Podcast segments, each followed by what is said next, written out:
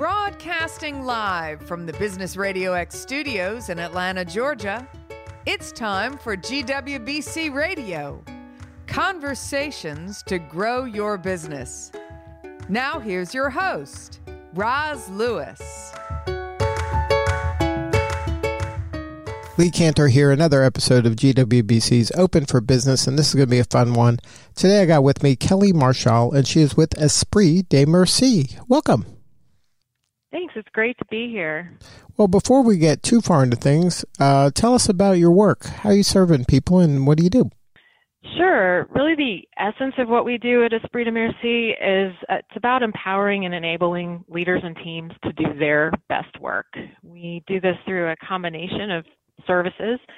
Uh, each engagement's a little bit different, but we, we might incorporate things like individual coaching for leaders and executives, design and facilitation of workshops based on specific needs for teams that might be going through a particular change or strategic initiative.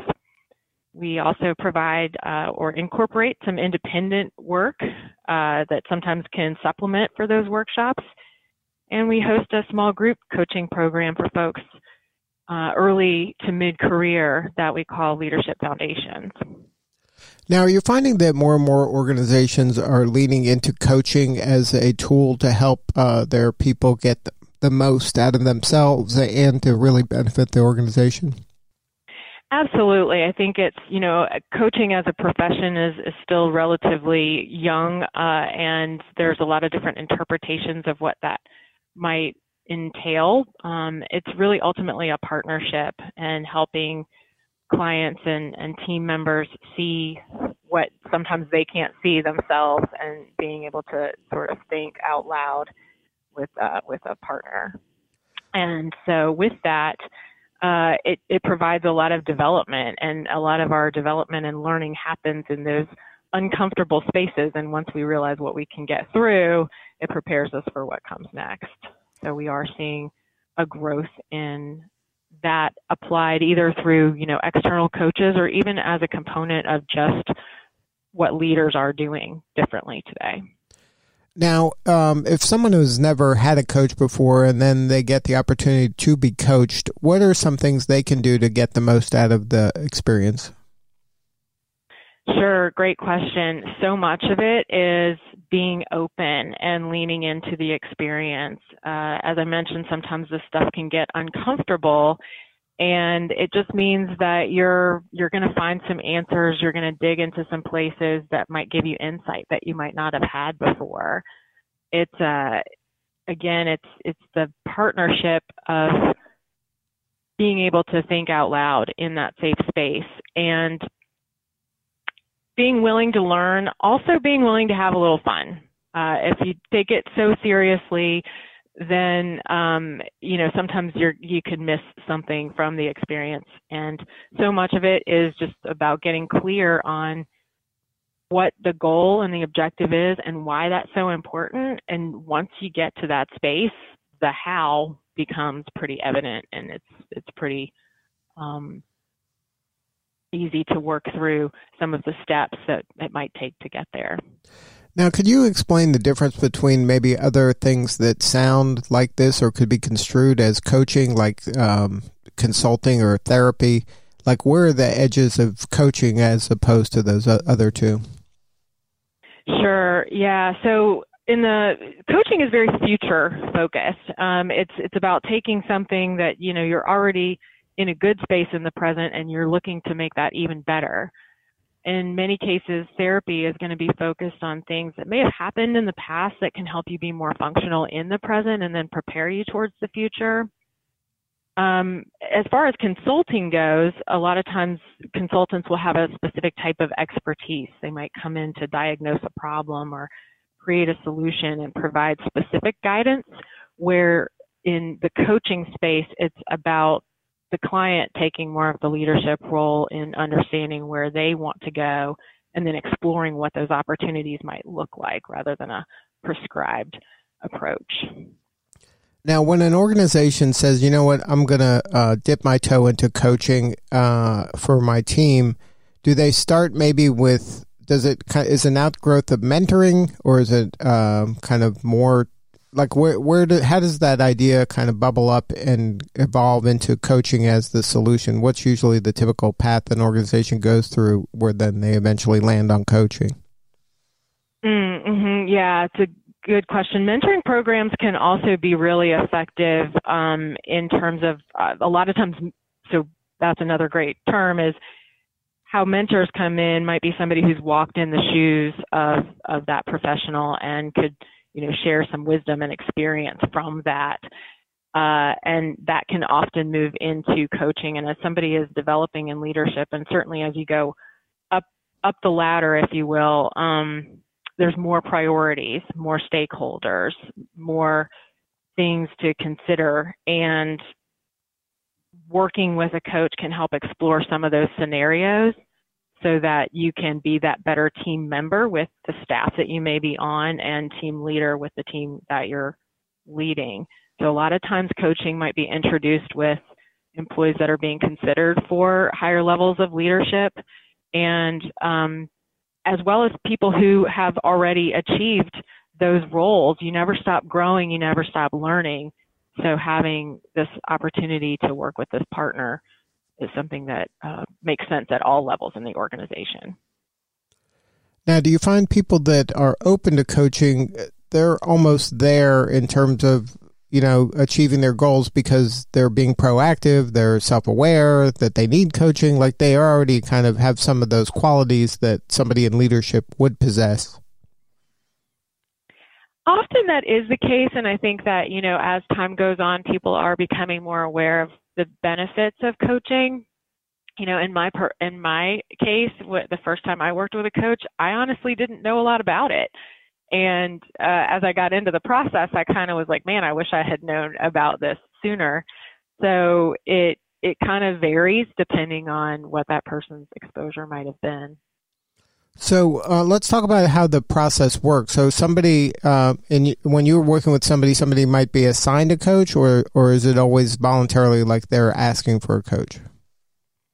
It, it could be a, a, couple of different ways. Some organizations like to kind of have a, a pool of coaches available because one of the things that's really important about this is this relationship has to, you know, for lack of a better word, click. Um, there has to be a good gut feel between the coach and the client that this is going to be a working relationship that's going to be beneficial. So, uh, what makes a lot of sense is if if a an individual has been identified as a candidate for coaching, maybe they'll get you know three or four coaches that they'll get to sort of interview or engage with, and then determine what they feel can be the best fit. Um, and then conversely, you know, they may uh, see someone who's got some kind of a path or experience that they can relate to and say, wow, this could be a person that I'd really like to work with and, and seek them out that way as well. At that point, is it like kind of a chemistry fit that you're looking for? Like what what is the qualities you're looking for for a good match? I mean, for me, for me personally, I just love to learn from the people that I work with, and so when there's a sense of openness and willing to share, willingness to share, which is really, you know, pretty much most people, and again, you know that that willing to do the hard work and and have a little bit of fun. Those are just the simplest of qualities. And if they're working in an area or an industry that perhaps i i haven't or don't have as much familiarity with it's an opportunity for me to learn as well. Now i've never had a coach like in a business sense but i've had coaches like in uh, i've had personal trainers and fitness coaches and from just stylistically some people like to yell some people like to encourage some people like to be quiet. Like eh, how much of that stuff is important when you're trying to find the match? Like does it have to like do you have to look forward to it every week or is it something that some people dread but they know it's good for them? Yeah, that's such a great analogy. And yes, there are those times, and then right after you're done, you're like, oh, I'm so glad I did that uh, one of my favorite aspects of the job is to celebrate success. And a lot of times folks don't see, they're so focused on where they still need to go that they're not always recognizing the um, progress that has been made. So that's one of the real benefits of these connection points with the coach is to kind of level set and see what's happened and where to go next and and keep that balance there um, so I don't know that I do a lot of, of yelling so much, but I definitely enjoy the aspect of, of celebrating. And then, and then, yeah, there are some times when you got to kind of just take a pause and, and reset if, if something seems to be going in another direction. That's where I, as an observer, can sort of call that out and say, hey, here's what I'm seeing is happening. What's going on here? So accountability plays a role as well. Like that's part of your your job is to hold me accountable. Uh, to some extent, and to also help you find tools that will help you hold yourself accountable. Now, um, is is coaching a thing that you do for a period of time, or is this like once you're in it, you're kind of doing this now? This is just a lifestyle part of your growth as a human. Yeah, sure. It varies, and there may be a season for some different things, and you may work with different coaches over time depending on what those objectives are. Um, you know, examples might be somebody that's new at uh, a higher level of leadership and they're really transitioning to a new role, or they may be transitioning to a new organization. Uh, it could be somebody who's working on a particular area of growth that, you know, a coach that might have a certain level of expertise while they're the thought partner, not the consultant. It's kind of nice when somebody speaks the language and can um, can kind of cut through some of that aspect of things. So it could be seasonal. And then um, you, you could even move, move to something where it's kind of a once a month type of a deal of a check-in process, just to make sure that, you know, again, as you, as you go higher in those levels of leadership, sometimes you just need that objective third party to be able to um, to work through some things with. Now, uh, so you mentioned earlier that coaching is relatively new as a profession. Can you talk about uh, the importance of working with a certified coach as opposed to, I would imagine that somebody could just say they're a coach and not go through some of the learning and the kind of foundational elements of being a coach? Yeah, I mean, there's certainly some amazing coaches out there that may not have gone through the certification process what I like about it is it sets a degree of standardization. The International Coach Federation was formed in the mid 90s, and that is the organization that governs the standards for uh, certification and ongoing, um, you know, training and development for coaches. And also, we have a code of ethics that we work by. So that, you know, quickly creates a degree of consistency across um, across the industry and the other benefit of it is going through the process of the certification itself means that as a coach, I become a client and I can better experience what my clients are experiencing. Uh, so it's it's pretty rigorous and um, and and hard work, but it uh, for me has been a, really great way for me just to enhance what I want to do. Now, let's talk for a moment about the GWBC. Why was it important for you to get involved with that organization? Yeah, I heard about this not long. So I started Esprit de Merci in 20 late 2017. So I'm pretty new to this world of entrepreneurship. And uh, in 2019, last year, I went through the process of certification um, and attended. Actually, just snuck it in right before uh, we we began to stay home. We had the last tables of eight um, lunch in February, and just was immediately warmly welcomed by this amazing community of folks. And no matter what area of business we were in, you know, everybody had something that they could relate to each other in. And on top of that, just the the facilitation that GWBC provides in connecting with some of the larger organizations who are looking to do business with diverse suppliers. So this opportunity that we can all, you know, learn from each other is something that has been really great about the relationship with GWBC. Now, in your uh, practice, are there do you have like a sweet spot on d- different types of people or maybe organizations that you work with? Like maybe it's in a certain industry or it's a um, you know professional services or manufacturing. Do you have kind of a, a sweet spot that you like? Well, one thing I've definitely noticed is that really, regardless of the sector or type of industry that as an organization hits a certain size, there's there's a culture, whether you have intention around that or not, and depending on where that organization is, you know, having that purpose and value system that you work towards, yet also leveraging the power of diversity within teams. So there's a commonality that I see across all of that. As far as the things that I enjoy the most in in this is being able to leverage some of the background that I have. But, but prior to this work, I um, spent about half of my corporate career on the finance side and the other half on the on the HR side. So being able to connect the business aspects with the importance of um, engaging and developing the teams. So when when the work involves you know those aspects, it it really gets me excited. So now, um, from an so do you? So I know you work with both individuals and organizations. What is the process when it is an organization?